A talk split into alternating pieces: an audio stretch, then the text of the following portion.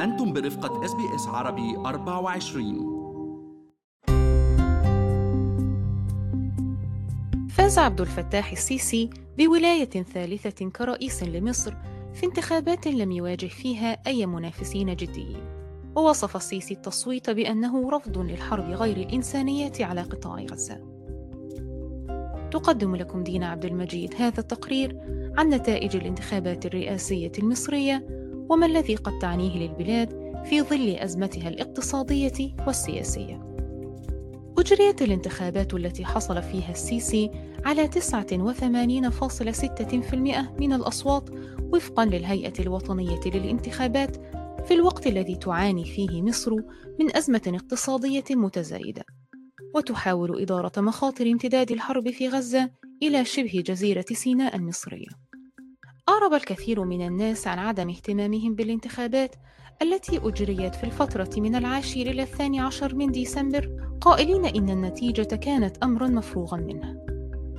وبذلت الدولة ووسائل الإعلام المحلية الخاضعة للرقابة المشددة جهودا حثيثة لتعزيز نسبة المشاركة التي قالت هيئة الانتخابات إنها وصلت إلى 66.8% وهي نسبة أعلى بكثير من نسبة 41% المسجلة في الانتخابات الرئاسية الأخيرة في عام 2018 وقال بعض الناخبين إن الحرب على غزة شجعتهم على التصويت لصالح السيسي الذي يقدم نفسه على أنه حصن للاستقرار في منطقة مضطربة.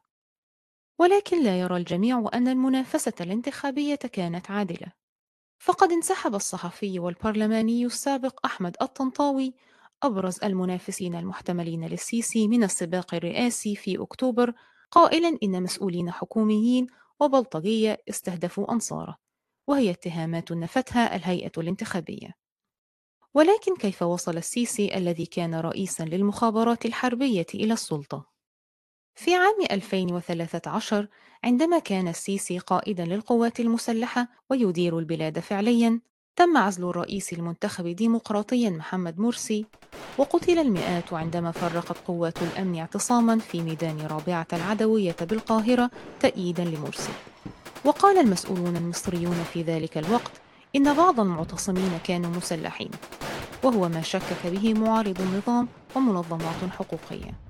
سجن زعماء جماعة الإخوان المسلمين بعد عزل مرسي مما دفع الجماعة التي يصفها السيسي بأنها جماعة إرهابية إلى العمل السري. انتخب السيسي للرئاسة عام 2014 وأعيد انتخابه عام 2018 وحصل في المرتين على 97% من الأصوات. كما تم تعديل الدستور في عام 2019 وتمديد فترة الرئاسة من أربع إلى ست سنوات والسماح للسيسي بالترشح لولاية ثالثة. يقول منتقد الرئيس أنه أوصل البلاد إلى مستوى من الاستبداد لم يشهده حتى عهد الرئيس السابق حسني مبارك الذي أطاحت به الثورة المصرية في عام 2011 ولكن مؤيدي السيسي يشيدون بمشاريع البنية التحتية التي أنجزت في عهده. بما في ذلك إنشاء العاصمة الإدارية الجديدة والتي قال السيسي إنها تمثل إطلاق جمهورية جديدة. ولكن يرى آخرون أنه تم الإنفاق على المدينة ببذخ مفرط مما تسبب في تضخم ونقص مزمن في العملات الأجنبية وارتفاع في أعباء الديون.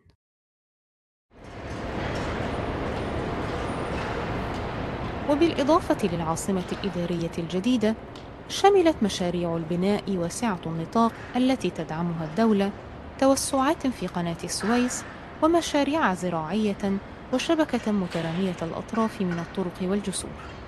ويقول السيسي إنه يسعى من خلال تحديث البنية التحتية المتداعية إلى تحفيز الاقتصاد وخلق فرص عمل.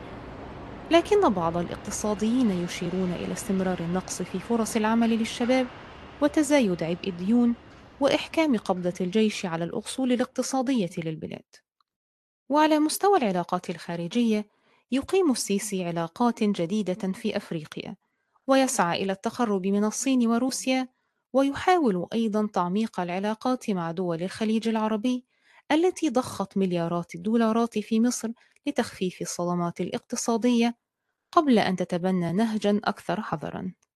ولا يزال ملف مياه النيل موضوعًا شائكًا للنظام المصري الحالي، حيث تواجه البلاد عجزًا سنويًا في المياه.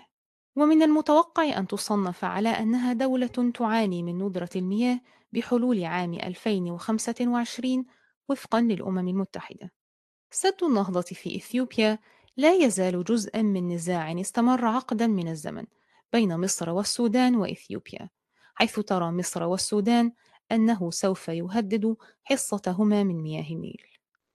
ورغم إصرار المسؤولين الإثيوبيين على أن السد لن يعيق إمدادات المياه للدول الأخرى، فإن المفاوضات بشأن اتفاق يتعلق بملء السد قد تعثرت في الآونة الأخيرة. وعلى صعيد العلاقات مع الدول الغربية، فقد تأرجحت العلاقات مع الولايات المتحدة المورد الرئيسي للمساعدات العسكرية لمصر خلال فترة حكم السيسي. ونقل عن الرئيس الأمريكي السابق دونالد ترامب وصفه للسيسي بأنه ديكتاتوره المفضل. وانتقدت إدارة خليفته جو بايدن سجل السيسي في مجال حقوق الإنسان قبل التعاون معه بشكل وثيق خلال الحرب على قطاع غزة.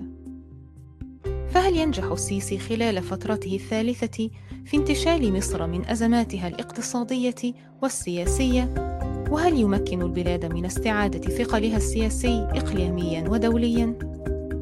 قدمت لكم هذا التقرير دينا عبد المجيد.